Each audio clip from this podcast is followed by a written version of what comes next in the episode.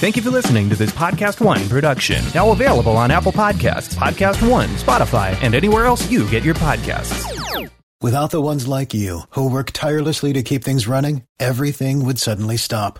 Hospitals, factories, schools, and power plants, they all depend on you. No matter the weather, emergency, or time of day, you're the ones who get it done. At Grainger, we're here for you 24 7 with supplies and solutions for every industry and access to product specialists ready to help. Call clickgrainger.com or just stop by. Grainger for the ones who get it done. Thunderstruck. Adjective. Shocked and amazed by the power of fun on Carnival. Riding Bolt, the world's first roller coaster at sea. Brian got thunderstruck so hard, his 93 year old grandmother felt it 3,000 miles away in Nebraska and immediately booked a cruise. Hooray! Get thunderstruck starting at 289 Carnival. Choose fun. Cruises are in U.S. dollars per person, double occupancy. Taxes, fees, and port expenses additional. Restrictions apply. Full details on carnival.com. Ships registry, Bahamas, Panama. This week on Bowling with Favre, we got a good friend and one of the biggest musicians in the world, Darius Rucker. Darius has been asked, either in a bar, in the airport, wherever, hey, give me a little bit of hootie. I was asked that last night at the bar, but I said no last night. and coming up on next week's show, Tuesday, the 23rd, we're joined by the legendary Dr. Phil. Subscribe now everywhere you get your podcasts or stream the show for free at podcastone.com.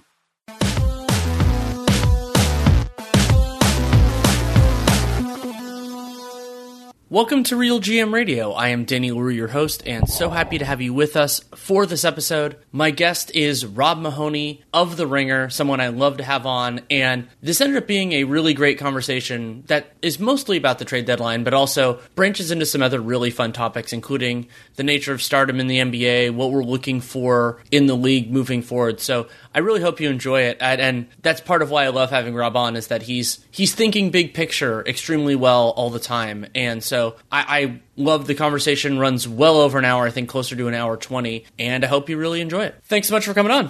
Oh yeah, anytime, Danny. It's funny, like I mean, there's always so much ground to cover for a trade deadline, and the purpose of this podcast is not to cover all of said ground because there are other places, including some stuff that we both do, to to handle that. But instead, something I thought was interesting. I was reading your piece at the Ringer, and i w- I've been thinking about you know now we have about 24 hours after the deadline, and in certain ways, I think we came to different conclusions, but I also think that the different conclusions aren't that different because so you you wrote a piece for the Ringer talking about you know like kind of how that how it flattened a little bit. Yeah, and I think that there's an interesting there's an interesting kernel in like kernel in there about like the lower end of the playoff picture, particularly in the East, getting stronger. I think that that is that is an important takeaway of this deadline. And then so what's related to that, which I think is interesting, is my top one was that there weren't many new threats at the top. Yeah. And so what's interesting is like I'm sure if somebody like listened to the stuff that I've recorded with Nate yesterday and read your piece at the Ringer, they might think like, "Oh, we saw this deadline totally differently."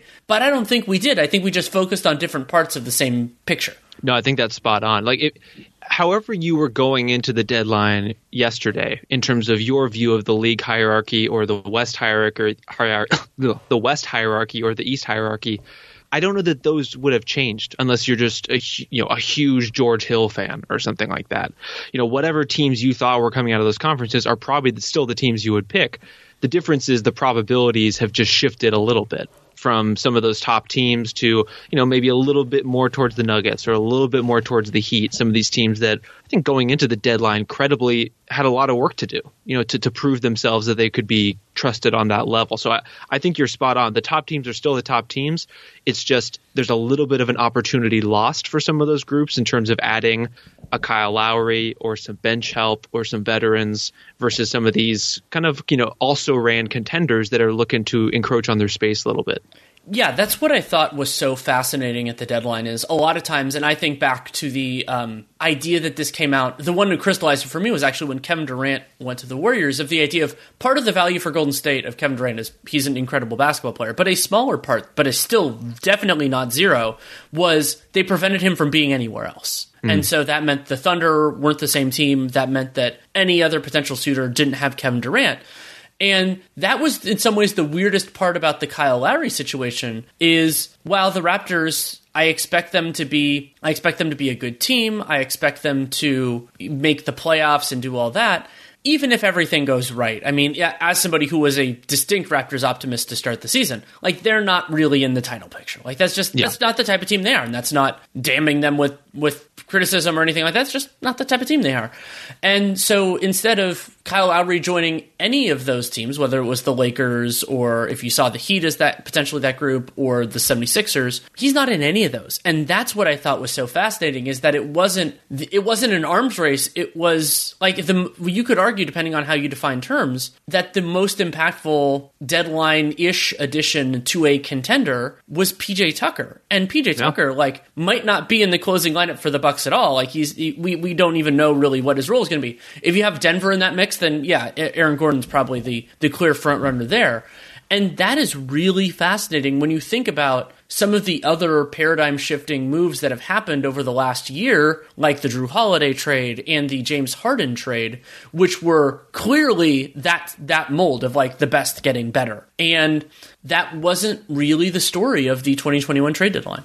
No, in a lot of ways, the Harden trade, as as you were alluding to, kind of took the place of what would potentially be that kind of deal. You know, we are we already got our big swing from a contending team this season, bringing in another superstar. Now it's about clarifying the picture a little bit, cleaning things up. How can we, you know, improve our rotation in this way or that in some subtle way, which could be meaningful. You know, a PJ Tucker, a George Hill, like those guys could be meaningful playoff contributors as we as we've been kind of dancing around here. They're just not on the level of what you might hope if you were if you were really expecting fireworks coming into this deadline. And frankly, a lot of the league was expecting Lowry at the very least to be moved. So uh, you know, it, it is an interesting idea to think about who are the teams that are happiest that Kyle Lowry wasn't traded, and certainly the the other teams that are at the top of the East that weren't really in the running for him. You know, the Milwaukee's and the Brooklyns, I would think, were pretty pleased about that.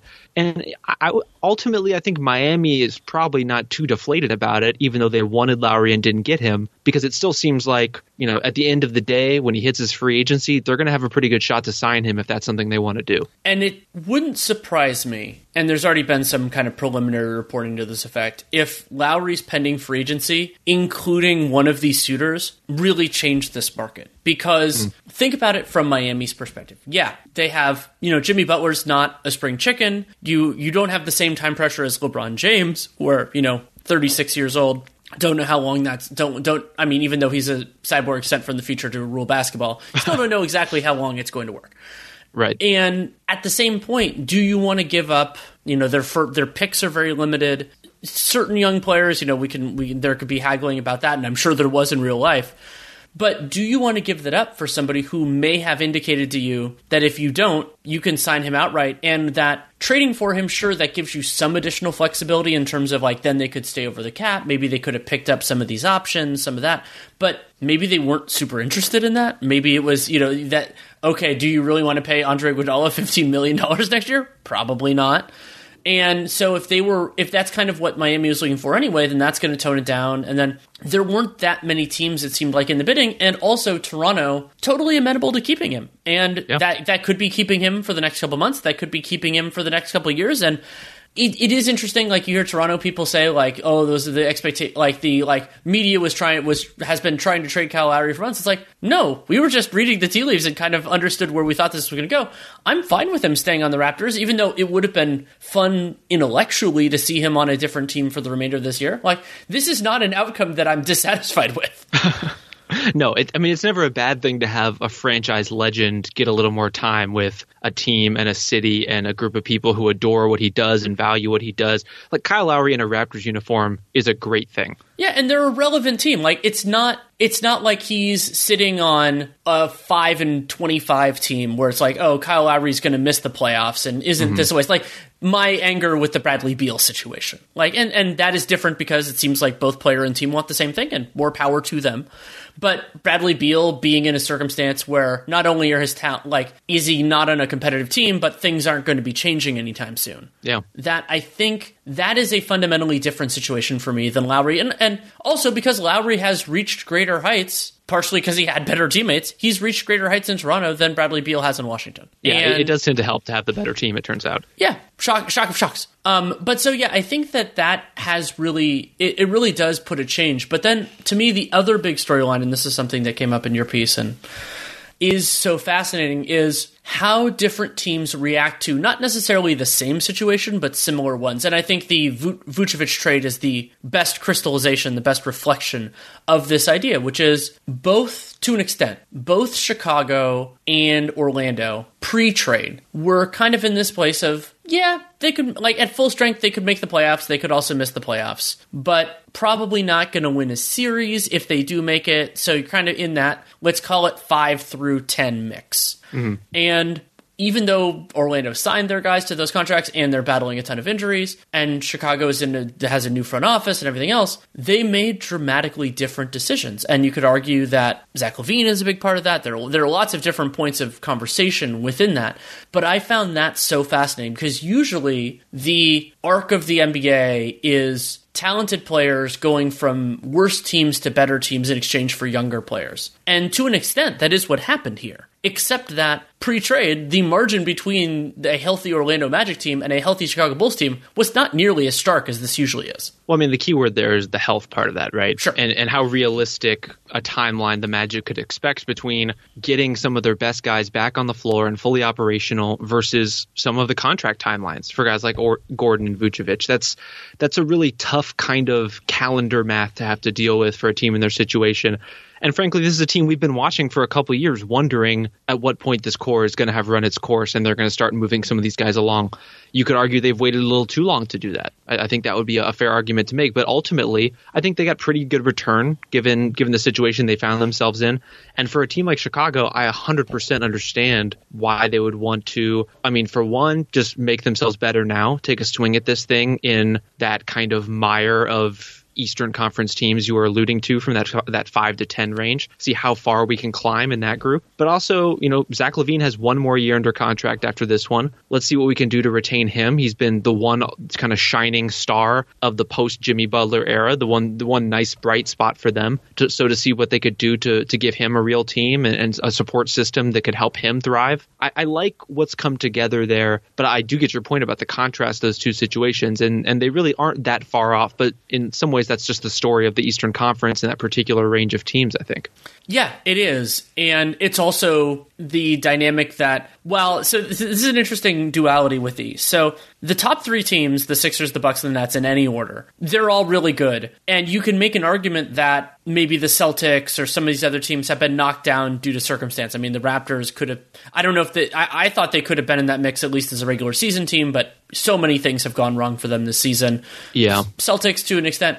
And so what's interesting is I think there has been an evaluation, particularly by the Bulls, but arguably to some extent by the Charlotte Hornets and the Hawks, that sure, maybe we can get in that mix, but that basically that the the next tier is more open. And they might be right, especially if Kyle Lowry ends up not being a Raptor beyond this year, especially if, you know, Kyle, Kemba Walker isn't quite the same guy anymore. You know, there are lots of different ways that that could work out. And that's why I often use the term defining success as incredibly important. And that's honestly, in most circumstances, it's more of an ownership thing than a general manager thing. But that's why I usually use the term management as opposed to the front office for these sorts of things, because doing that. And so, what I'm really interested in moving forward is these teams, some of these teams have gone in very different directions. How do the people whose opinions on these things matter see that? So if Chicago, not as much this year, just because they're already 19 and 24, we'll see how things go. It can take time to integrate a player as good as Vooch with a different skill set than they really had before that. There aren't really any practices the rest of this year, so that will be a challenge for Billy Donovan and his staff. So let's let's say it's the 21-22 season. If the Bulls are the sixth seed and, you know, are a lot better than they've been now. And they're they're competitive, but maybe they, you know, they lose in 5-6 games in the first round. That's not a terrible outcome. It's not the best. It's far it's far from the best outcome that they could hope for. But what matters in these circumstances, if we're being kind of pragmatic and about it, is how do the people who matter think about that? And so, yeah. does Jerry Reinsdorf see that and go, "Great, this is exactly what I was hoping for. That's that's what I wanted." Because there are owners like Ted Leonsis, who it certainly seems like their mo is, "We'll do that. We'll chase the eight. We'll get in. We get in. That's great. Probably not going to have as much flexibility." But there are some that would see that same result and be like, this is a disaster. We need to do something. Maybe it's not like trading the whole team or firing the GM or anything like that. And I'm fascinated to see how that goes.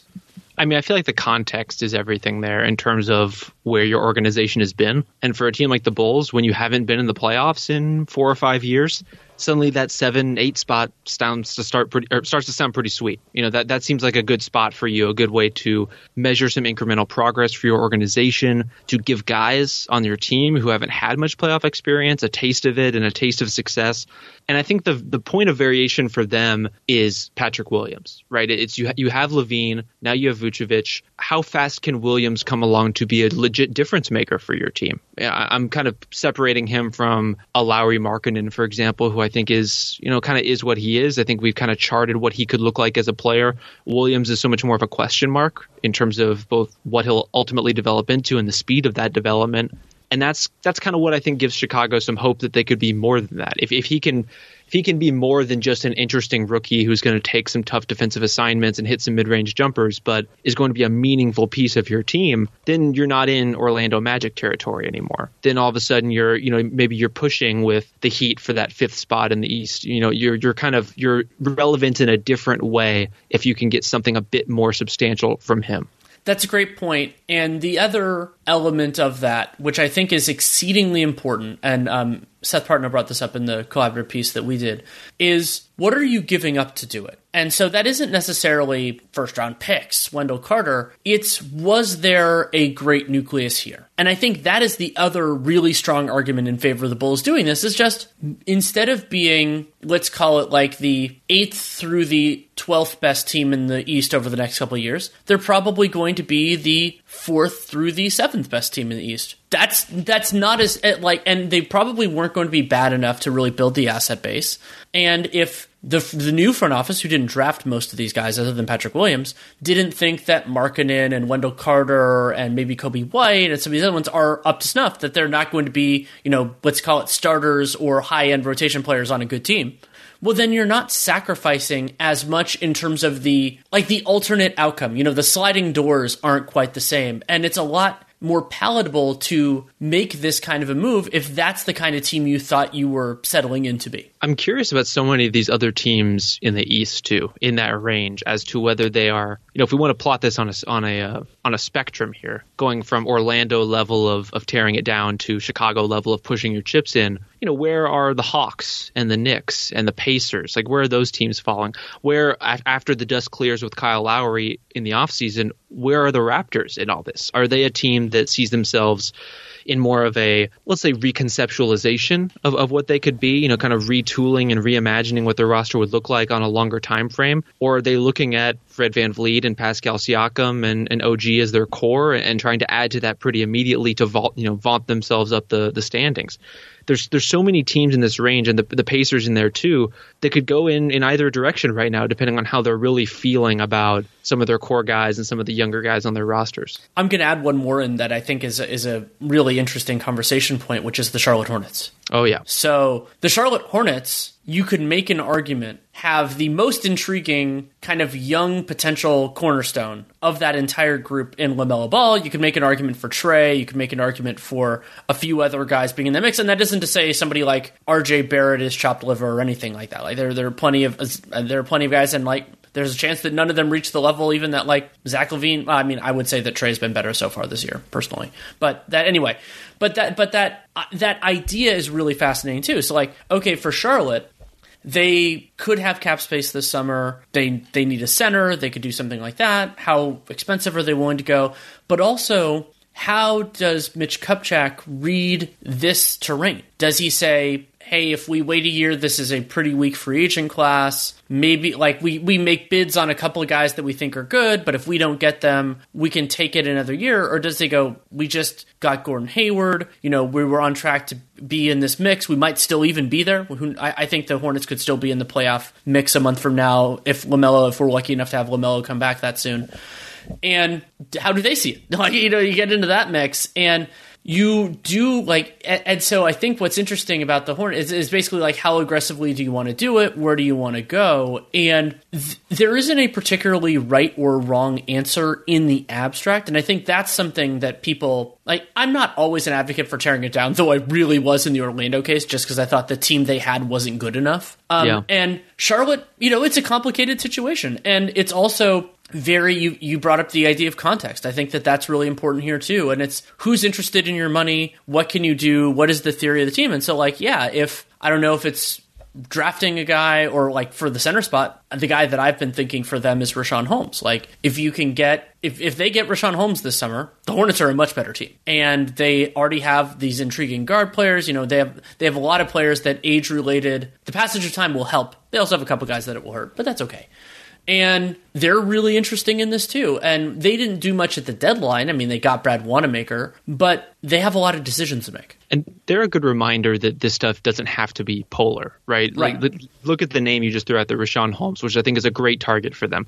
You know, there's some reporting that they were trying to get in on the Nikola Vucevic conversation, which makes sense for them. Really, that's kind of their spot is who can we get that can be a better starting center for us, given the, the pieces we already have? Because the rest of their lineup is pretty solid, and the rest of their young core is pretty solid. They just need a better, they need a better finisher than Bismack Biyombo. Certainly, they need a guy who's going to be more versatile and flexible, and frankly healthy than Cody Zeller is generally. So they just need some reliability at that spot, and so they're in a position to make a move, to make one push in, whether that's you know trading a future first, whether that's flipping one of their guards who are a little bit surplus when LaMelo's healthy and getting some front court help, but without having to push in everything just yet. So you can see how some of these guys develop together and see where your actual points of need are because they have some idea, given what they've seen from LaMelo and the way he interacts with Miles Bridges and PJ Washington and, and Gordon and, and the core members of their team. But they're going to have even more data once they see him on the court even more and see how his game changes all those players around him and, and what kind of weaknesses and strengths result from that. Yeah, that's that's a great point. And one way of articulating just just this is so this so far this year the Hornets are 22nd in defense and they're, you know, pretty solid in a lot of the elements that you see and I would say to an extent they've outperformed the personnel though the overall 22nd I think that's about right. But one thing that's kind of stunning about it is if you look at some of like the constituent elements. And so right now, Hornets opponents, this is using Cleaning the Glass's garbage time filter. Opponents are shooting 66% at the rim against them. That's really good. And they're also taking a ton of shots at the rim, which is bad. You know, like both those things are bad for the Hornets. And yes, if you improve at that, you might lose something somewhere else. But it's like, oh yeah, so let's say that part of it gets better and they get a few, you know, a few points per 100 possessions better on defense and their offense, there isn't really a reason to think that it'll get worse next year. In fact, I would make an argument that it's going to get better. Then all of a sudden, you go from being a little bit of a negative team to being a little bit of a positive team and still being more young and uh, and like there are reasons to believe it can improve. So it's like, yeah, that's really interesting. But the other team that I was thinking about in terms of in terms of the trade deadline, and they didn't do much. They're on the other the other conference is the New Orleans Pelicans. And going back to the Anthony Davis trade, something that stuck with me then was they got a ton of young talent in that deal. They also got a bunch of draft picks from the Lakers, and those draft picks aren't looking great just because the Lakers are good, and presumably they're going to keep Anthony Davis and probably LeBron James for a long time. But they also added all of these talented players that were on that were already in the NBA, that were more known commodities: Brandon Ingram, Lonzo Ball, Josh Hart, and what has been so fascinating to me about the David Griffin tenure is I, I my immediate reaction basically when that trade happened is, oh, he's going to have to make a lot of decisions and quickly Yeah. because these guys are getting new contracts and they're doing everything else. And part, of it is like certain parts of it worked out really well almost immediately. Brandon Ingram was the league's most improved player. He deserved a max contract, which he then got. But I had been kind of wondering, okay, well, where is this going? Like, but you, especially when they got the number one pick, which happened, you know, like right around when Griffin got the job, and they got got Zion Williamson, and yeah, he missed a part of his rookie year, but we got to see how special he was. And it was so strange to me. So I had this thing of uh, like, okay, they have to figure out what they are, and they have all these things that are happening. And other than trading Jrue Holiday, which is a huge caveat, I mean, they traded him, they got an absolute haul and everything else, those decisions haven't really been made yet. And that is fascinating because now Lonzo Ball is hitting restricted free agency, Josh Hart is hitting restricted free agency. They still do, it's still not particularly clear like who is their backcourt of the future, how they how they want to structure the front court rotation. You know, like there are all these interesting questions. And so it's like, oh, maybe we'll get the clarity at the deadline. Nope.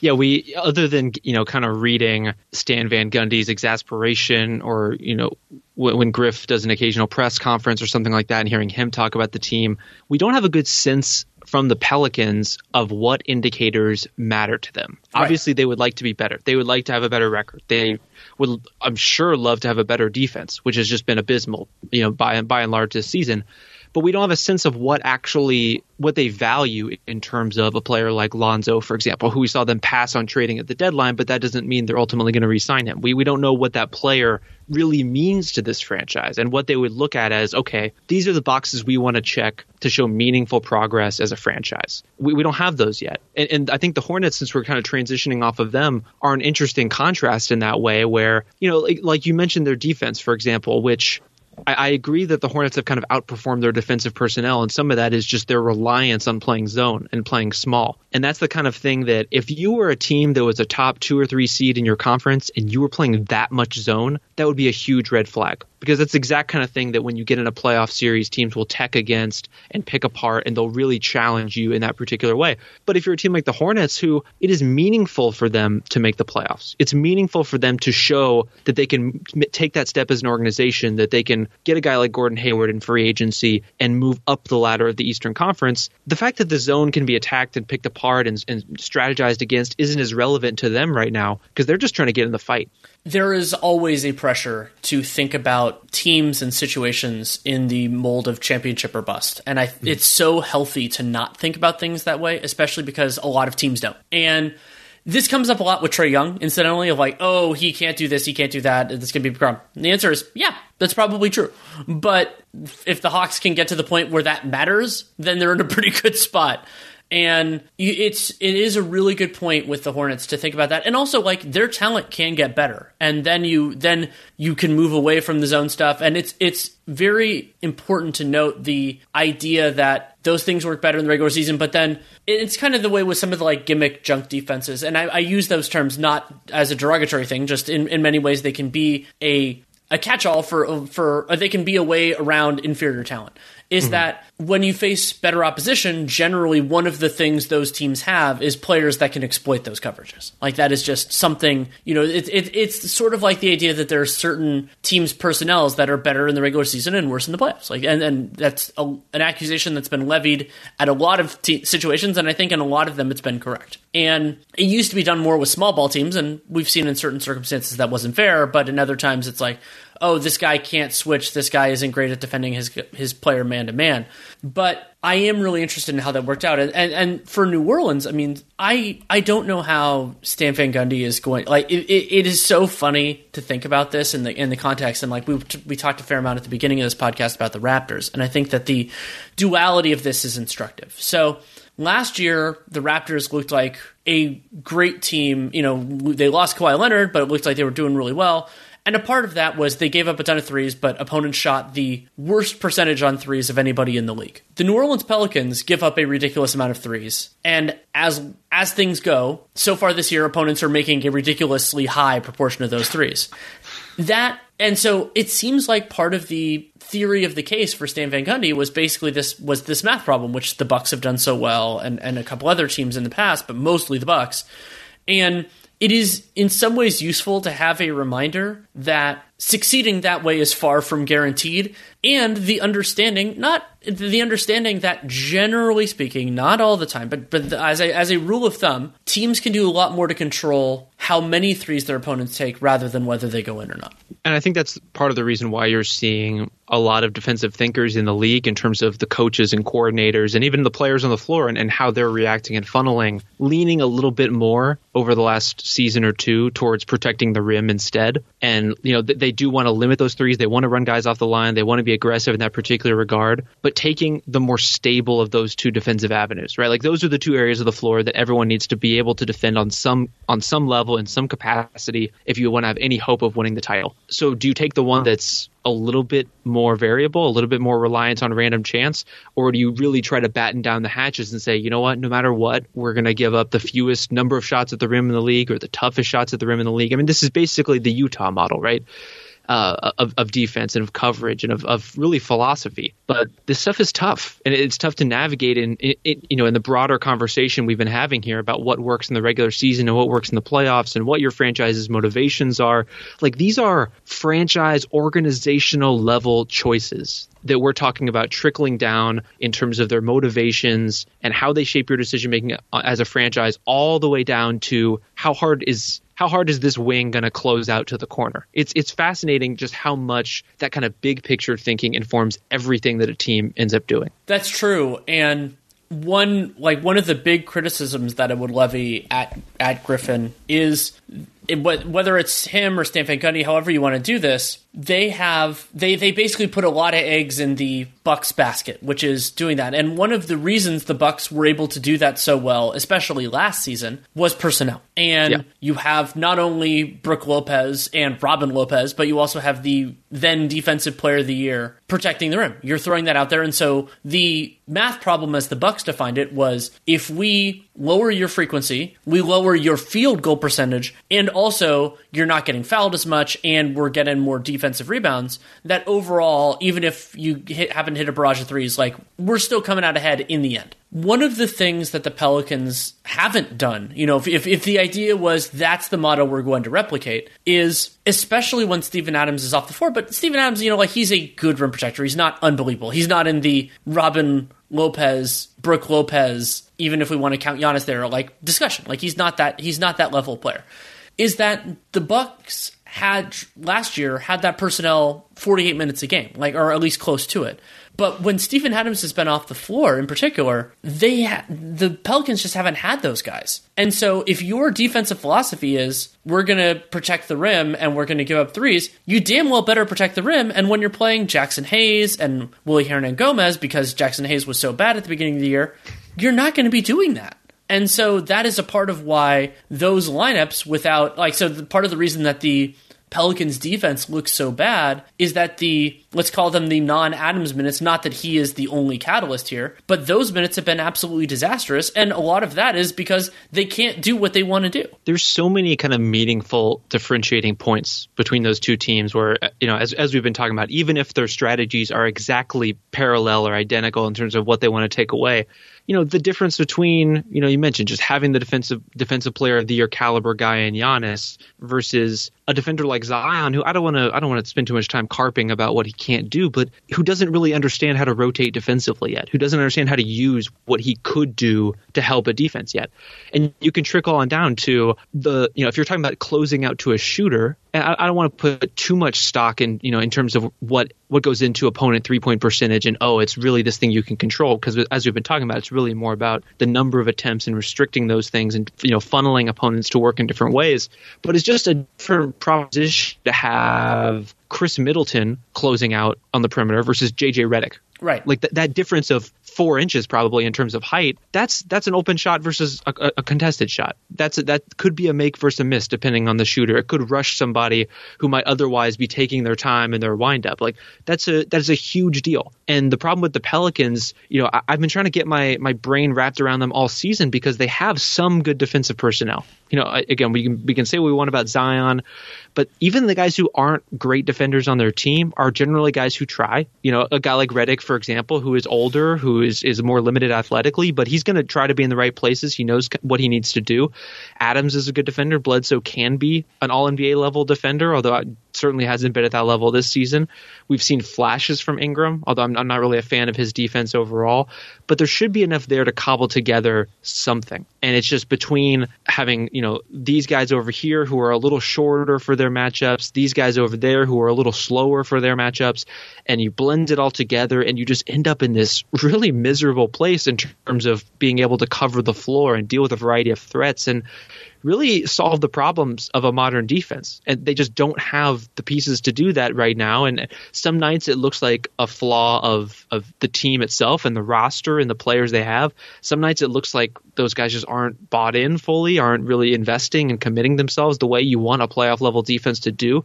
So there's a, there's a lot of finger pointing to go around in terms of what's not working right now in New Orleans. But in, in, a lot of ways, every question they have is secondary to Zion is great. Not not just good, but great. And everything we do can revolve around that and, and prey off that and, and draw from that. And we, we can still be a pretty good team, even if we are deeply flawed in some of these particular ways. And that might be a part of why Griffin ended up kind of slow playing what whatever is going to happen next is over the course of this season, especially I think that was like a month and a half ago if memory serves. They started getting more to the offense that a lot of us dreamed of when like I when I watched Zion's Duke highlights and and even on in some ways beyond that is that he's so dynamic with the ball in his hands.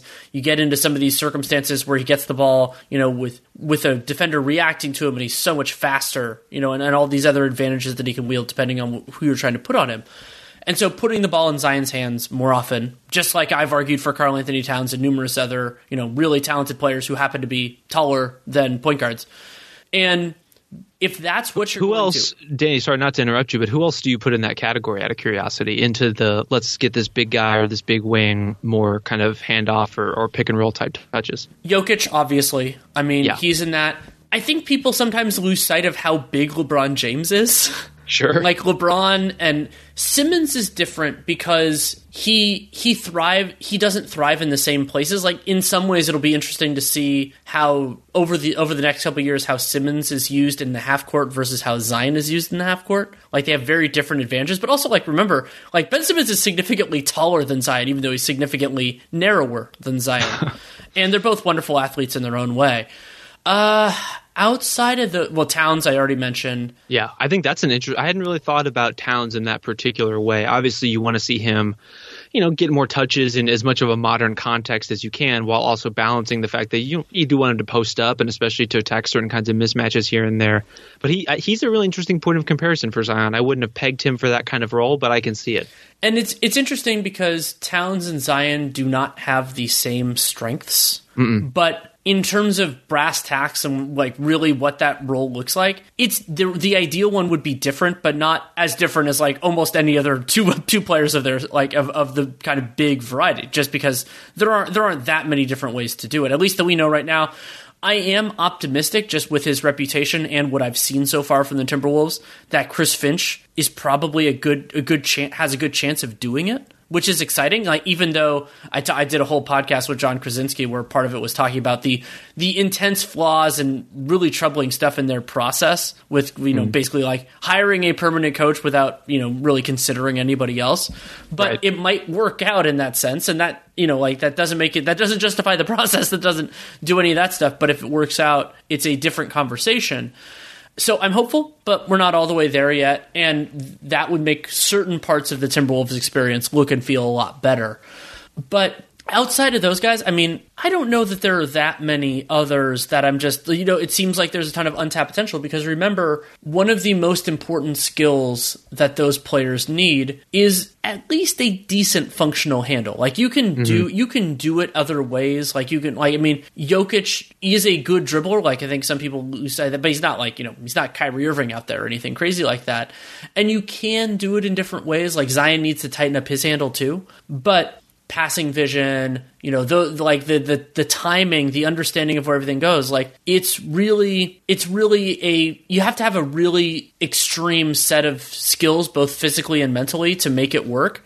And so I think that either there there might be other guys. I mean, we're seeing what, what's happening with Julius Randle. Like maybe like I think entrusting giving those guys a shot I think is is worth it if you if you kind of don't have another way to go. And, and Randle is, I mean, Randle's had more gifts, you know, too. Like he was, you know, you could argue that he was underutilized in that way. It was just the question was always, can he be good enough at this to justify giving him the latitude? And so far, too much to Thibodeau's credit, the answer appears to be yes. And I think it's okay too if that kind of approach is more of just a counterpunch sure. for the rest of what a guy does. You know, like you're saying, you really do have to have a pretty sophisticated handle and a good read on the game in a very specific kind of way to work in the capacity that Zion is right now.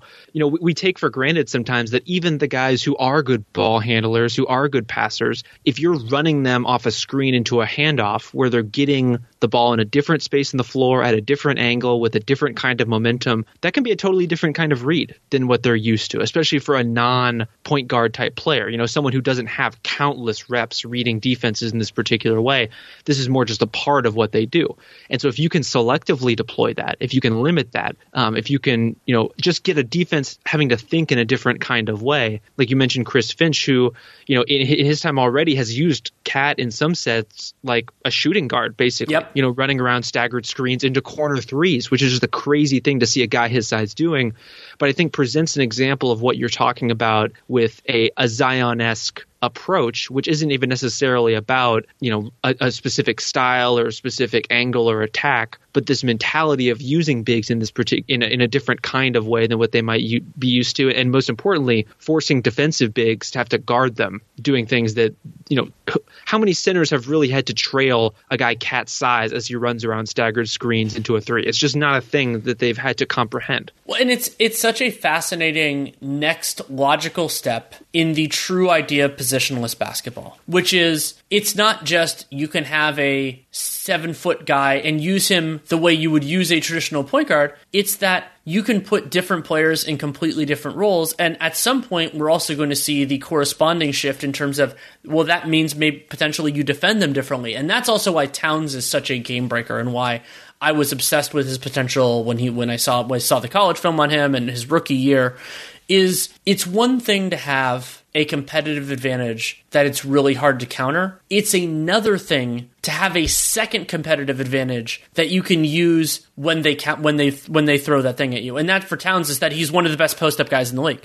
Yeah. So it's different than Porzingis. Like I'm, there were there were comparisons when those guys were younger about like you know they're, because they're both incredibly un- and unusually offensively talented tall dudes. So there's a there's a nature to compare them. But the versatility and depth of Towns' game and just the nature of his body is that he always had this other element that Porzingis just hasn't cultivated, and and some of that is Porzingis' ceiling as a post up player is lower because he's a little bit longer. He doesn't have the same kind of strength in his lower body. All these types of things.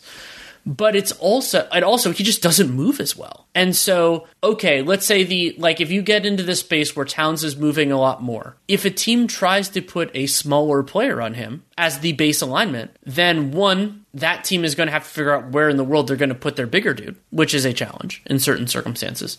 And two, depending on who New Orleans, uh, sorry, who Minnesota has on the floor, you might be putting that guy who's now on Towns into some real problems. And so the idea that of, I mean, and it's incredibly hard to execute of basically having, having, you could call it two or three different offenses depending on how the team wants to defend your best player. Like that's incredibly exciting. And that I think is is a, the source of a lot of the exasperation with the Wolves. That you have a player like that and you haven't been able to cobble together whether through lack of imagination or flawed personnel, or I mean, uh, you know, Towns has, has been in and out of the lineup for various reasons and, and, undergone incredible personal tragedy lately. I'm not trying to saddle him with not doing enough or anything like that.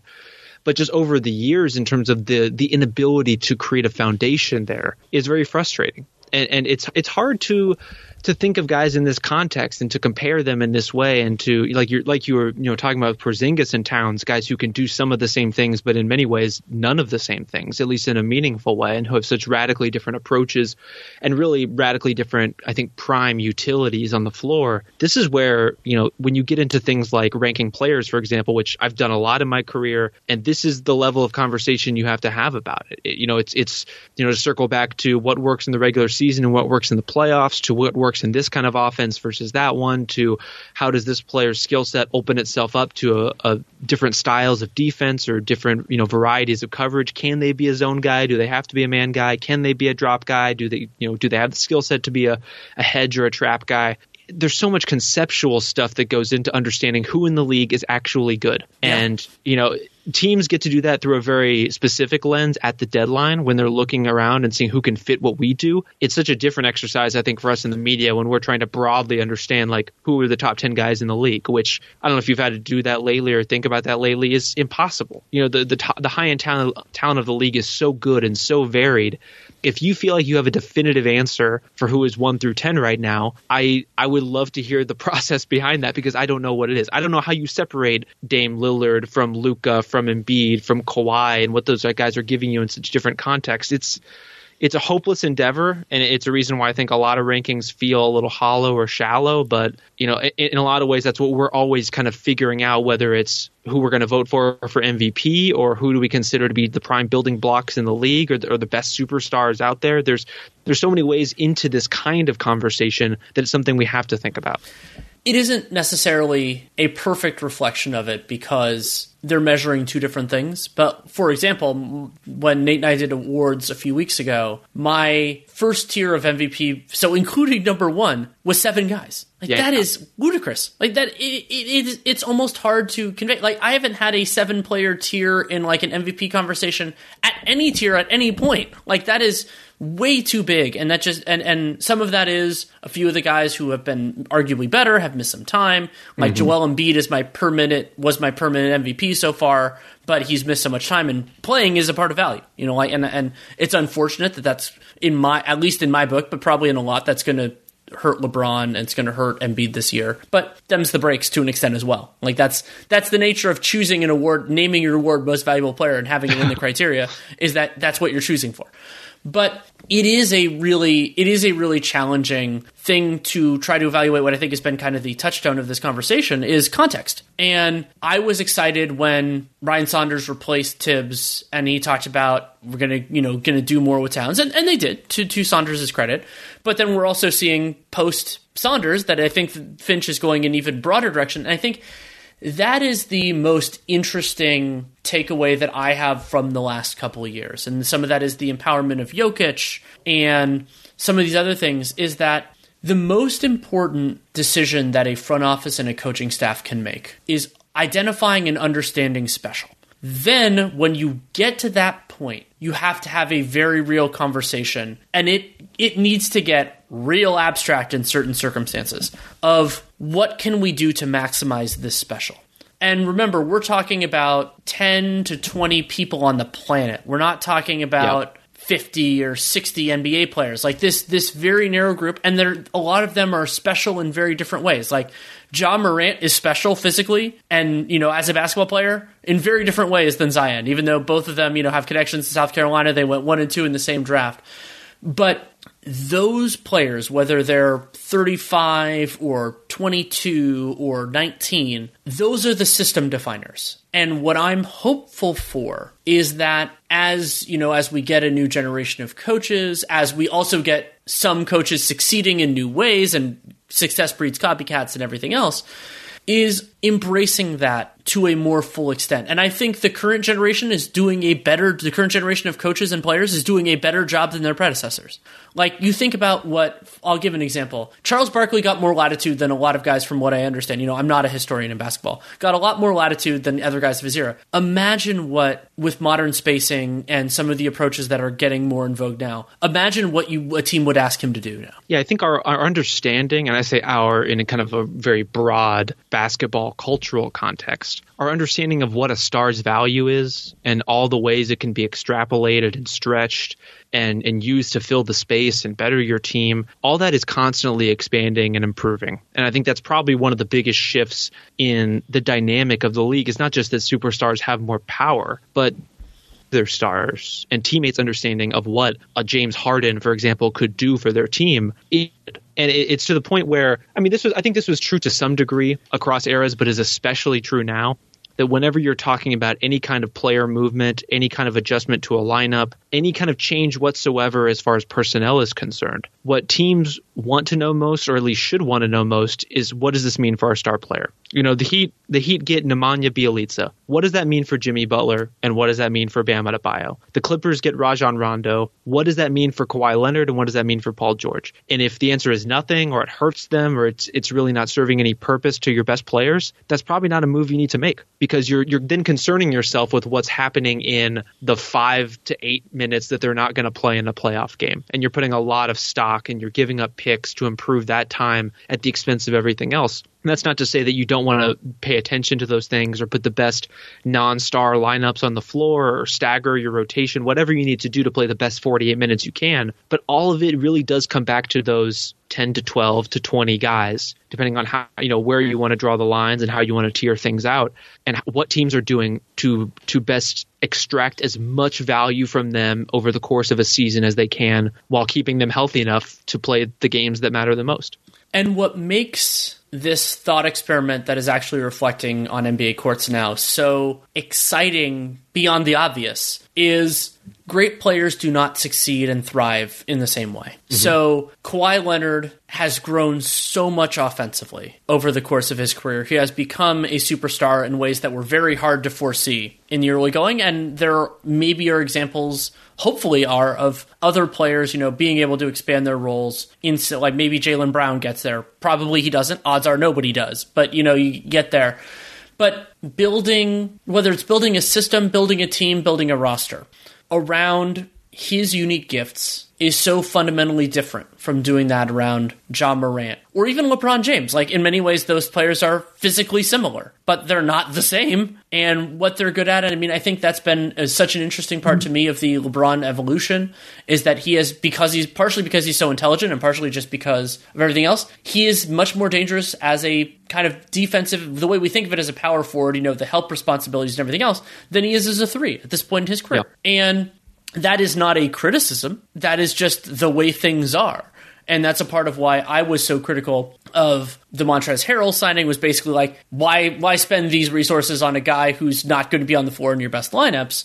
And that is a luxury that maybe the Lakers thought they could afford. And Montrezl Harrell is a very good basketball player, and we're seeing him be more valuable now, incidentally, because these guys, other guys are out. And if they had gotten somebody who was more limited, but arguably a better fit with the Towns, sorry, not Towns, Anthony Davis at center, LeBron at the four paradigm, then they might be in bigger trouble right now. But it is so fun because a, there isn't necessarily a right answer. And even if there were a right answer, it would be so different in each circumstance. And that doesn't mean any team has the flexibility to do it. And also, like, I think the Nets are such an intriguing example of this. We unfortunately haven't gotten to see them in full strength, but it's even at partial strength, it's a good reminder that great players can be great in different ways in different circumstances. And so, like, I've enjoyed watching this iteration of Harden quite a bit. I've honestly enjoyed it more than the, the than last year on the Rockets. Maybe his best years on the Rockets, I think, were in some ways more fun than this year. But remembering, like, oh yeah, he's he's a spectacular passer. He doesn't have it doesn't have to just be what uh, Nate called the like that he'd become a caricature of himself because he was just basically doing the same stuff over and over again. But he didn't have the diversity in his game offensively that Harden did during his MVP season. That oh yeah, that's still there, and also he can do all this other stuff because now he's playing with other teammates. Now he's playing with different teammates. And like we're seeing some of that with the Paul George Kawhi situation and LeBron and AD, like that LeBron has opened up new things from Anthony Davis's game. And the idea that combinations of star players can also open up facets that you don't that you don't you can't even necessarily consider when one of these players is on their own. And that's what a team like the Bulls would be hoping for with on a lesser level. You know, you're not sure. on a Kawhi Paul Paul George level, but you know, giving Nikola Vucevic a chance to play in some space. To, well, to and giving Zach LaVine a pick and roll oh partner God, like yeah. Vooch, like that, it's going to be fantastic for LaVine. I had been I had been trying to think about what the next step for the Bulls would be throughout a lot of this season because I had just been so impressed, honestly, with the player that LaVine had become and the, the, the you know the difficult shots he hits, the incredibly challenging threes off the move, you know, rounding the corner, how quickly he's been able to square himself up to the basket. I've just been so impressed with him that I'm wondering, like, oh my God, how do we get this guy someone who can make his life easier? And my thought was always more towards like more towards guards, more towards playmakers, more towards people who could do a little bit more of the orienting and the organizing of the offense. So he could just focus on being a flame throwing scorer. And I don't know why it didn't occur to me that Vucevic and someone like him would be a prime offensive fit. You know, the, a playmaking big, which you know, Vuce to his credit has really made himself into one of the better better passing bigs in the league and a real legit elbow hub of an offense. And what that could do for a guy like LaVine, you know, it's not it's not Jokic, it's it's not at that level, but in terms of facsimiles and other bigs who can give you some of the same the same shape of motion and what you could put, what situations you could put a guy like LaVine into, I think Vucevic is going to be so great for his game. I, I really am eager to see how those two play off each other. One other just kind of stray note that I wanted to talk about briefly before before we go is I, I, I just saw the I just saw a tweet say basically saying that the starting lineup for the Raptors tonight is Lowry, VanVleet, Gary Trent Jr., Anunoby, and Siakam. It's like, A, this Raptors team is going to be so much fun to watch the rest of this year. and also, the Portland part of that trade is really interesting to me because my first response is it feels like a gigantic mistake for the Blazers, as much as I love Norm Powell as a player. Because he, the things he's best at are things that the Blazers don't need as much, and the things he's limited at they could use quite a bit, even after getting Robert Covington and Derrick Jones Jr but also the weird restricted unrestricted free agency. And so, but I'm skeptical. I love being wrong. Like if if it if Norm Powell just like he's just such a monster, makes them an unstoppable offense. They're getting Nurkic back today. I would love to see that. I would love to be wrong, see them just be a gangbuster and just break break some of these walls down. And I'm excited to see where it goes. Yeah, it's not a perfect fit for them, just in terms of you know Powell's uh, an okay defender, nothing really to write home about there. He doesn't really address their specific needs and what you would want in a complement to Lillard and McCollum in particular. How he's going to fit playing alongside both of those guys is a question. You know, I think Trent was a little bit better suited to that, just as more of a, a pure off-ball player, and also I think just a, a, stronger defender who could guard different kinds of players that could complement uh, the two stars pretty well there but what I keep coming back to is like Powell's the best player in that deal. You know, it's I I don't think it's especially close. Like I think with the way he's played this season, he's earned that. And is is there something so wrong about just looking at that and saying, hey, we can consolidate two wings, one of whom we're going to have to pay in restricted free agency pretty soon, for one better wing who we'd also have to pay in unrestricted free agency. And if, if he ends up leaving, then we'll, we'll cobble together other means of filling out a rotation. But let's see if we can get some some more offense into our rotation beyond, you know, to compensate for what we're giving up in you know giving big minutes to Rob Covington and to Derrick Jones Jr. and to filling out you know some of the defensive specialists or at least guys who focus on defense that they really need to to survive in Portland. So yeah, it's not a clean fit at all. The market for Powell I think was fascinating in a way that you know it really connects to what we were talking about earlier with Lowry and what teams were willing to pay for a guy like that and whether they they thought of him as is this a guy we're going to be able to resign or is this kind of a short term rental situation where you know, you have guys like Fournier and Oladipo and Powell who, you know, teams gave up some stuff for them, but it's not like they had to pay an exorbitant price to get some pretty good players because there's not a lot of certainty beyond this season.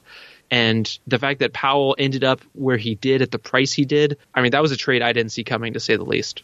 Yeah, I didn't see it coming e- either. And I wonder if I mean if Paul Allen hadn't passed, and we, will see what we'll see what happens with ownership there. I would have said, oh, they'll they'll just you know Powell's a good player, they'll just pay through the nose and, and keep him and all that. Is it could be a degree of CJ McCollum insurance. The challenge there, though, is this year, and I've written about it some, I'm going to write about it more. It's a real minefield for teams because they're after all these good players signed extensions, and it would have been it would have been true before that. It's just more true now. There are there's more money available than there are players worthy of that money, and so what that's going to lead to is certain guys just getting crazy paid, and it's always more likely. Like Mason Plumlee's a good example. You could go, I mean, Jerami Grant, even though he's living up to that contract, is another example it's so much easier with unrestricted free agents because you know if you if you make the best offer and they want to come, you're getting them. And I think in some ways the bet that Masai Ujiri made with the Trent Powell trade is I think he thinks that their their the margin in terms of talent is smaller and I'm closer to him than to you. Just I, I think Gary Trent's a, an interesting player, and I, I, also I also value what he does what he does well and mm-hmm. and all that. But it's also the the idea that whatever the perceived difference in terms whatever the difference in terms of quality of player both in terms of the just sheer control you get from match rights but also yeah. the way that those affect negotiations that whether or not they quote unquote deserve it the actual difference in price and risk of losing them for Powell and Gary Trent is significantly different. And that, as a cap CBA nerd, is just catnip to me. The idea that and and the only way we're, we're going to get a very limited sample to find out whether or not that's true, but we are going to get contract values for both of these players within the next eight months, and so that's great. You know, like that. It's really uh, probably next six. To, I mean, assume the, assuming things don't linger. Um, so I don't know who ends up being right. I have an inclination, but you can also make an argument. I mean, depending on how the Blazers see themselves and see everything else, that that's not maybe why they did the trade. The the pricing of those contracts, I think you're absolutely right in terms of where they fall in the market and this particular market, which as you alluded to, is just not it's not what you want. If you're a team with cap space, you don't want to look out there and see you know see Kawhi Leonard, who you know will probably resign, but even if he doesn't, you know, is, is really only open to a select group of teams. And then you're looking very quickly into John Collins territory, who I like John Collins, but if that's kind of your your second or your third or your fourth, you know, free agent on the market, and, and the money that it's going to take to get a player like him, I mean, I can only imagine what that's going to mean. Just the, the amount of money swimming around, and, and for teams that are that are pursuing Powell or pursuing Trent and, and trying to get in on those guys, and who knows financially how teams are going to look at next season in terms of their spending.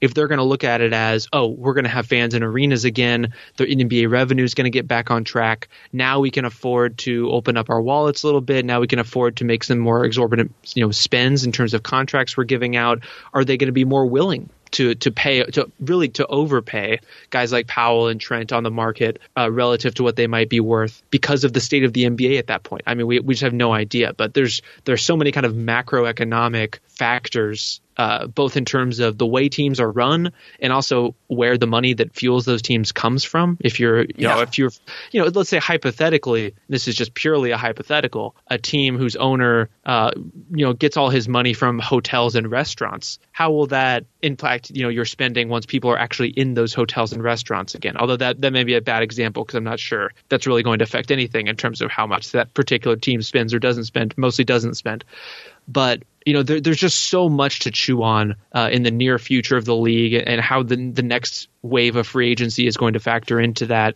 I'm, I mean, I'm my head is spinning just trying to pin down what that could mean for everybody. As a stray note, I know myself. I know my I know my proclivities. I will be 100% obsessed with the protection on this Rockets pick. so the shorthand version of this is that I just want to firm it up, make sure I have it exactly exactly right. Okay, so if Houston's pick ends up after the lottery being one, two, three, or four, they keep it and it is exempt from the swaps with OKC and everything else. Mm-hmm. If that pick ends up five or anywhere else, which we know it's not, it's not going to be worse than fourteen because I'm pretty sure that the Houston Rockets aren't going to make the playoffs. Bold, bold take there, though it's possible technically what makes this beyond like what makes this so crazy is that the league flattened the lottery odds. And so even if the Rockets got all the way down to let's call it they got all the way down to the to the worst record in the league. It actually technically doesn't make a difference if you're in the bottom few picks. It's basically a coin flip. And think about how impress how important that coin flip is for the arc of the league, especially when you consider that it's either the Rockets or the Thunder who already have Shai Gilgeous-Alexander and have all these other have, you know, 30 I think it's 34 picks over the next few years in various configurations. It is insane and I think it's especially meaningful in how how we're going to look at and talk about the aftermath of losing a superstar player. Even though you know that particular pick isn't collateral damage from trading James Harden, but if if the Rockets are able to quickly you know reset and get a you know a star in the making it, uh, it, by keeping that pick and being able to use it, it just reframes the whole conversation around that team in a way that if they they lose it and then all of a sudden they're not getting very much in terms of the yield from those Brooklyn picks,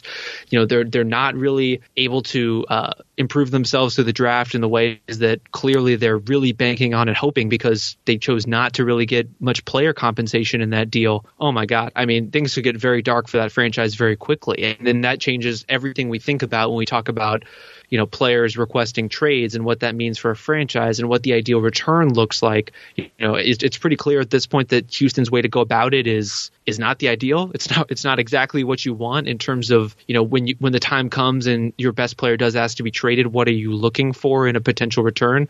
Uh, I don't think Houston is going to be the uh, you know the NBA model that everyone's looking at for that particular course of action. But there's there are some dark universes that we could round into pretty quickly if if we get into uh, some of the eventualities that would involve them not conveying or rather passing on that pick.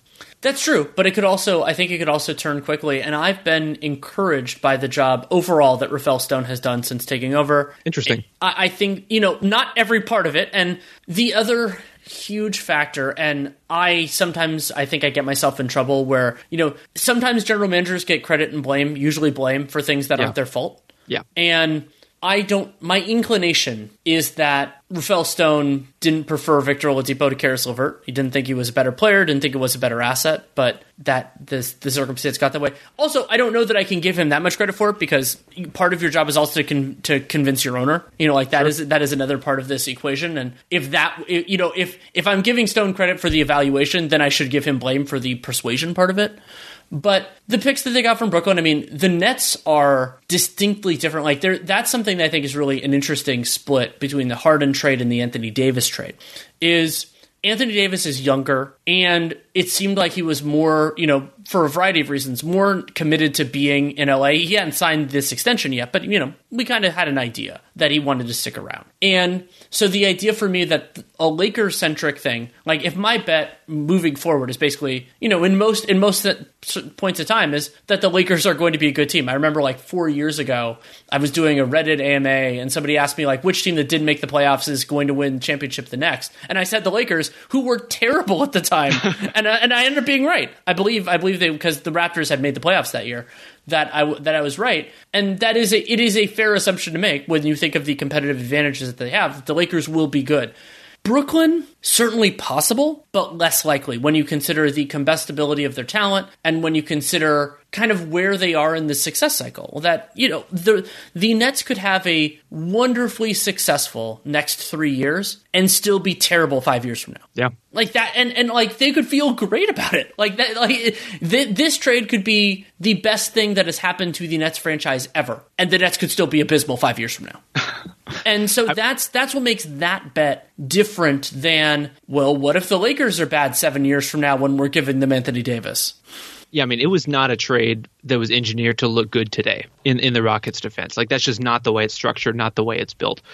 And as you were alluding to with the Nets, this is in a lot of ways still their honeymoon. You know, in terms of their success cycle, as you mentioned, they haven't undergone any of the the questions and the stuff that the noise that a team like Milwaukee has gone through, for example, where you hit a wall in the playoffs, you're insufficient in some particular way, you struggle against a particular kind of opponent, and all of a sudden everything about your team is down to the one thing you can't do, the one thing you're doing wrong. And maybe maybe that will be the conversation after the season if, you know, they they run into an opponent in the playoffs they can't stop and their defense is, you know, is problematic in that way. Maybe that will be kind of what the talking point around that team will, will be for a year or two in the in the way that some of these other contenders have had to deal with all of which is to say this is the easy part for the Nets. You know, like they're trying to get everybody on the floor. They have guys like Harden who can carry so much for you in the regular season and who can make you such a good, competent team night to night that they don't have to worry about dropping games, don't have to worry about the standings. But that team will eventually run into some problems, and and this the, the question with them was always when you start getting into the really hard work, when you start getting into the really tough stuff of surviving playoff series and dealing with animosity and dealing with you know just the normal things that come up when a, a team of highly competitive people is around each other all the time and, and, and you know vying for something like as pressure packed as an NBA championship. What happens to to James Harden and Kyrie Irving and Kevin Durant in those circumstances? What happens to the chemistry of this team when they're really up against it? And we have no idea what that looks like yet. All we get to see is oh James Harden is awesome and Kevin Durant when he's on the floor is unbelievable. And Kyrie Irving has been a dream in terms of deferring and finding his role and figuring out what he can be for this team. All that stuff has been great so far, but we're really just scratching the surface of what a contending Nets run even looks like. The funny part is that is totally correct, and I think it's it's important. And I, I'm so happy that you mentioned it. It's also possible that they don't have those kind of walls this year. They make the NBA Finals, they they win it, Yep. and then remember, this is such an unprecedented situation where all three of their superstar players have player options in the same year. They came together, and it's a year and a half away. And you know, we're using basketball reference ages, this is Kevin Durant's age 32 season. This is James Harden's age 31 season. This is Kyrie Irving's age 28 season. There are so many different ways 2022 can go, and it will of course be informed significantly by what has happened before that point. I mean, you can look at Kevin Durant's history and, and see that. You can look at a lot of different other things there too. But also, like, it could go incredibly well and still pr- and produce whether it's produces a championship between now and then or you know they're consistently competitive.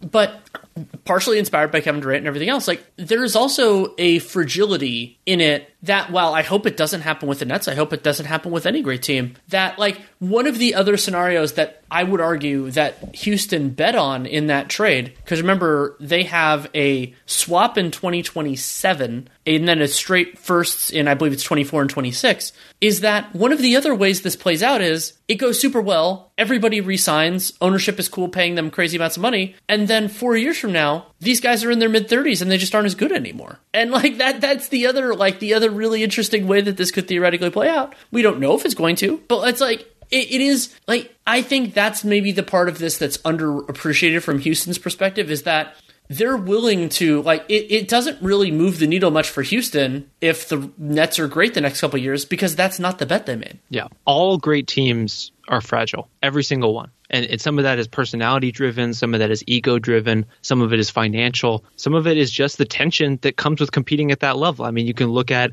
you know what, what's been going on with the Warriors and some of the stuff that Steve Kerr has said lately about you know the last season that he that they were really contending and the strain that that put on him. And lots of people in that organization feel the same way. And you could find parallels in any team that's been to the finals or made deep playoff runs a couple years in a row it takes a lot out of you and it, it challenges you and stresses you in ways you don't always anticipate.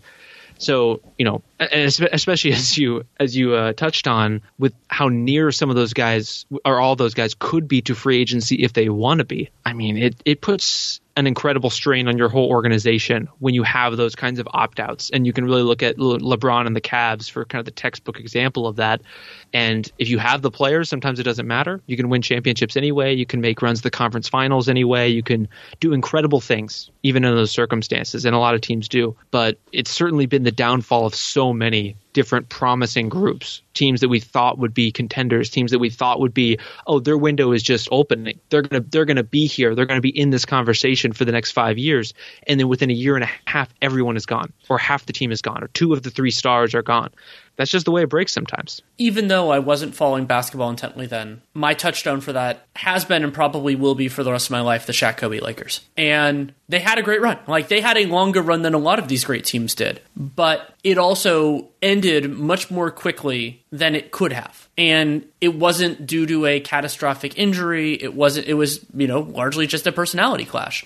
And as you brought up, there are a lot of different ways that it can fall apart. And I remember going on radio in, in the San Francisco Bay Area the year that the Warriors, the year that the Warriors went 73 and 9.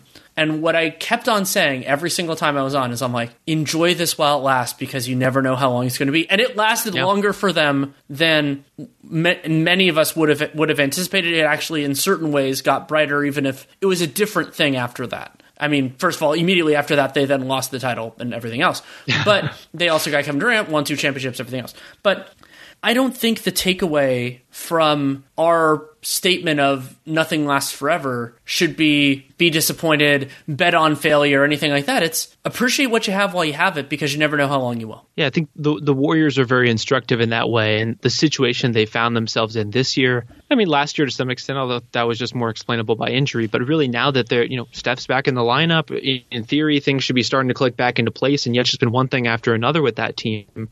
And frankly, this is how it is supposed to work. You're not supposed to be good forever. You're not supposed to be contending forever. You're not supposed to be a 50 win team every season. And, and, that's what makes the accomplishments of what teams like the Spurs have been able to do, or at least were able to do before this current era, so impressive. Is, is their ability to to reload and to reinvent themselves. But that is the exception to the rule. You know, th- every other dynasty in history, even the ones that that burn the brightest, the teams we talk about as being the greatest teams in the history of the game, those were teams that were on a, a three or four year timeline, a three or four year life cycle. And then it's on to the next thing. Then it's, you know, players going their separate ways in search of new challenges, in search of new opportunities, just looking for a change of scenery. Maybe, you know, for whatever reason, they decide that that's the thing they need in their life. But, you know, sticking together for anything more than a couple years at a time is that that is defying the precedent of the league. This is this is a sport that runs on a much shorter timeline than I think a lot of people understand.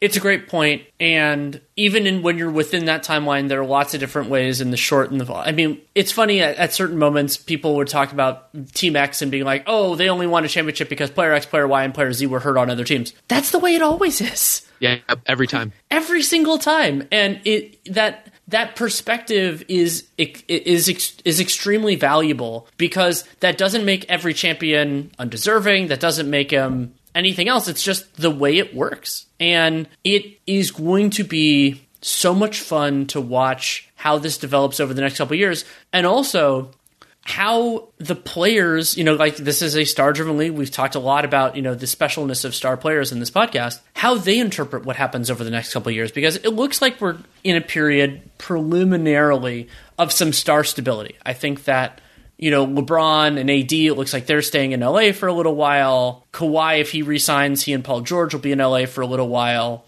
Giannis just signed that big extension. And a lot of the, you know, the young stars are still on team control for a while. Luka, most notably, in some ways among them. But there's so many other ways these things can change. And the Harden trade is, a, is yeah. a fantastic example of how that can be, and Kevin Durant choosing the Nets. And where things go from here, it's very hard to predict, but I think back to something Ben Golliver said at one point when he's like, lots of things look inevitable in hindsight that are not that way at the time. And this feels like one of those moments in particular. That Ben Golliver guy. You know, normally I don't trust him, but that that one actually has a, a ring of truth to it. The the star market part of that is interesting too because I, I, agree with you that I think we're kind of poised for a little bit of stability in terms of the movement at the highest levels of the league. But the way that used to work was people outside the league looking in and really people on teams looking around the landscape and thinking about, okay, who's the next guy who's going to be available after James Harden moves? Who is the next star?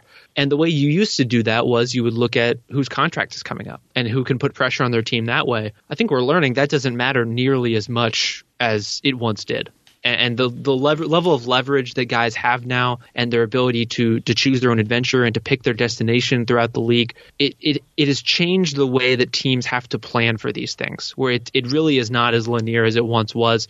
And so although it does I, again I'm with you it it does seem like we should be stable for a bit that we should have a minute to breathe and see how all these teams come together uh, before any superstars start shuffling around. But I think I think the way it's going to work for the next decade or so is going to be a lot of element of surprise. Yeah, I think that's very true. I'm sure we could go on a lot of other things. Actually, before we go, I'll open it up. Is there anything else from this deadline that really stuck out to you that you want to discuss? It's a good question. I feel like we've covered it kind of from one way or another, most of it. Um, I, I have one. Yeah, what you got? I'm wondering what the Knicks do with their cap space. They've had yeah. this massively successful year. There are still ways to use it. Like, I mean, the Andre Drummond stuff. Like, I, I am not saying I like the fit, but I understand the idea of like, hey, we can use this money to sign a guy to a contract, potentially a multi-year contract. Like, that is an unusual competitive advantage. Knicks are having this wonderfully successful season, and there were ways, whether it was building the asset base or adding players who could actually help them right now, that they could have that they could have done. Leon Rose basically didn't choose any of those paths. You know, they got Terrence Ferguson, did a couple of small things on the margins. I'm wondering what happens. I don't really remember a buyout market that was quite like this in terms of the options that a guy like Drummond is going to have. Now, obviously, the level of player that's available you know, we're just not used to an Andre Drummond being, uh, you know, on the market at this stage in the season. A guy of his reputation and name, and he has flaws and problems as a player. Certainly, I wouldn't say he's he's quite uh, to my tastes as a basketball player, but I, I would see why a team like the Knicks would want him, like the Celtics would want him, um, like the Hornets, who have been linked in those conversations, would want him. I, I get all of that, but the range of what teams can offer is incredibly interesting. You know, the Knicks, as you alluded to, I mean, they could they could throw quite a bit of money at Andre Drummond, but you know, pad out his wallet, give him something for his trouble for what really what amounts to a rental, and to, to see how how how much he can help them in getting into and stabilizing in the playoffs. And if you're willing to spend that, then that's money well spent. And then a team like the Celtics offers him a totally different sort of opportunity, while on the same time frame maybe a chance to get a hopeful contender back on track to fill out their rotation to give a kind of promise that the Knicks can't. And then of course you have the Lakers who it's, you know, do you want to have do you want to be spoon fed easy baskets by LeBron James when he comes back to the lineup? Um, do you want to put up some of the probably the best efficiency of your career playing for a championship level team? Something Andre Drummond has never even been close to sniffing. You know, he, he again we were talking earlier about how we're you know we need to learn what certain team priorities are. I can't wait to see what Andre Drummond's priorities are. There's one other option that needs to be mentioned here, and that is the possibility of the Knicks making a multi-year offer here. That's true. Which is theoretically Drummond, you know, players, agency, and all that being a big man in the league right now is very difficult in terms of predicting earning potential. And we also don't know what in the world the Knicks would offer in a multi-year kind of situation. But let's say they throw 13 million a year for a couple years out there. Maybe it's with 3 year, let's say 3 years 40 million. Let's say that's the number that's that that's there. First of all, that's a crap ton more money this year. Um, I don't know exactly what the set off and all that structure would be, but that would be wild. I, I think it would also potentially save the Cavs a bunch of money. I don't know. Well, well, uh, if if I have to go down that road, I will.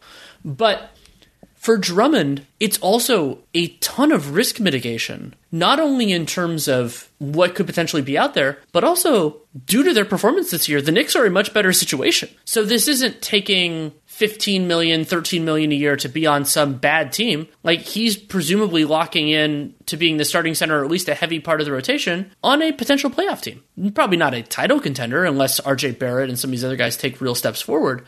So I think if the offer is on the table, it has to be intriguing for Drummond, especially when you consider that some centers have gotten paid, but a lot of them haven't. And the guy who should give him cold sweats at night is Hassan Whiteside. Whiteside, while they are not the same player, in many ways they are similar players. That arguments from people like me were that they were better at putting up counting stats than actually helping their teams on the floor. And mm-hmm. when you think that there aren't that many center needy teams and all it takes is a couple of them to prefer somebody else, whether that's because they have a different skill set or because they're younger or because you think that their game is going to age better, you know, like whatever that reason is. So, can he really if the Knicks make an offer of 13 million a year, can he really turn that down? I love that the subtext of this conversation is how many different ways can we marginalize Mitchell Robinson in New York? It's I, completely insane. I mean, but Nerlens Noel has outplayed him this year. Like that is like also like Nerlens Noel should give Andre Drummond pause because Nerlens Noel has played well the last couple years and he yeah. still hasn't gotten paid. Granted, he gets hurt more than Drummond does, but that I it, I wonder how players like Drummond are going to see this world and whether you know whether it's going to work out well for them or not. Like even like the, I've, I've made fun of the Mason Plumlee contract a lot. Like and and it is still a little bit ridiculous. And that they entrusted him to be the starting center. Remember on a team that they thought was going to, that they wanted to be good at least in some ways. Um, but like it's it's wild. I, I, I don't know. I don't know what's going to come from it, and I don't know how I'm going to feel about it when it comes. Well, and the lesson of you know, if, we want to invoke the Nerlens Noel parallel, the lesson of Noel was when the team makes you the offer. You know, like I, I think it was the Mavericks that offered him a, a pretty significant extension at the time. Uh, that you know that could be a significant turning point for your career. That could be the moment you look back at and say, "Man, I really should have taken that guaranteed money while it was on the table." And with the with the league shifting as it is, with the devaluation of centers, with the move towards mercenary fives across the league, um, and the specific challenges of Drummond's skill set. Now, there, as we've talked about, there's a lot of teams who at the moment are looking are are lining up to, for the chance to meet with him. But I think some of that is just the opportunity and, and the uniqueness of, of this particular spot. But if he's just a, another free agent on the market, I, am not sure that he's getting overwhelming offers. But I'm I'm I'm eager to be proven wrong, and I'm sure Drummond would would love for us to be proven wrong on that. We will have to see. But thank you so much for taking time. Absolute pleasure. Oh, always fun, Danny. Thanks. Thanks again to Rob Mahoney for taking the time to come on. You can read his excellent writing at The Ringer. You can also listen to The Ringer NBA show that he is the co host of. His episodes are on Wednesdays. And you can follow him on Twitter at Rob Mahoney, R O B M A H O N E Y. Love having Rob on, and it was the timing ended up being fortuitous. We had talked about doing it a little earlier, but I really enjoyed having him on after the deadline, and I loved where the conversation went. If you want to support this show, there are a lot of different ways you can do it. You can subscribe, download every episode. That is extremely important for a show like RealGM Radio, which will never come out a specific time or date because it's just a, about availability. And this is a great example coming out on a Saturday morning Pacific time. So hopefully you can do that. Whatever podcast player you use, you should be able to subscribe Spotify, Apple Podcasts, whatever it is. You can also leave a rating, leave a review in the podcast player of your choosing, or you can just tell people about it. That's something that can really help, whether it's social media or just, you know, text chains with your friends or whatever. That is appreciated, whether it's a specific episode or the show in general. You can also check out Rob's other work, of course, and mine lots of written material at the athletic both before and now after the trade deadline doing a lot of fun stuff that will hopefully continue over the next little while take try to take a, about a day off just to really recharge. And then of course Dunc'd On still going strong. We did a well over two hour recording immediately after the deadline. And then we'll be back with a 15 and 60 which is our public episode. That will be on sunday slash monday depending on when you listen. And Dunc'd On prime is the rest of the days of the week. And then we're doing our live show the nba cast that is on league pass every monday. And our one for this monday is heat Knicks, which is extremely exciting. It's going to be a lot of fun. So you can join us on league pass and ask questions and all that. If you have any feedback on the show, good, bad, or indifferent, Danny Leroux, NBA at gmail.com is the way to get it to me. That can be something you liked, something you didn't like, guests you think I should have on, and I, I, I get responses on that all the time. I, am not the greatest at replying, but I read everything every day. That's very important to me. And I have a few irons in the fire. There are people that have been asked that have been asked that I either I haven't had on or haven't had on in a while, and most of those I'm looking into. And that's part of the fun of this is that I'm trying to make a show that everybody likes and try to find great new people and everything else. So that is a part of the experience here. So thank you so much for listening. Take care and make it a great day.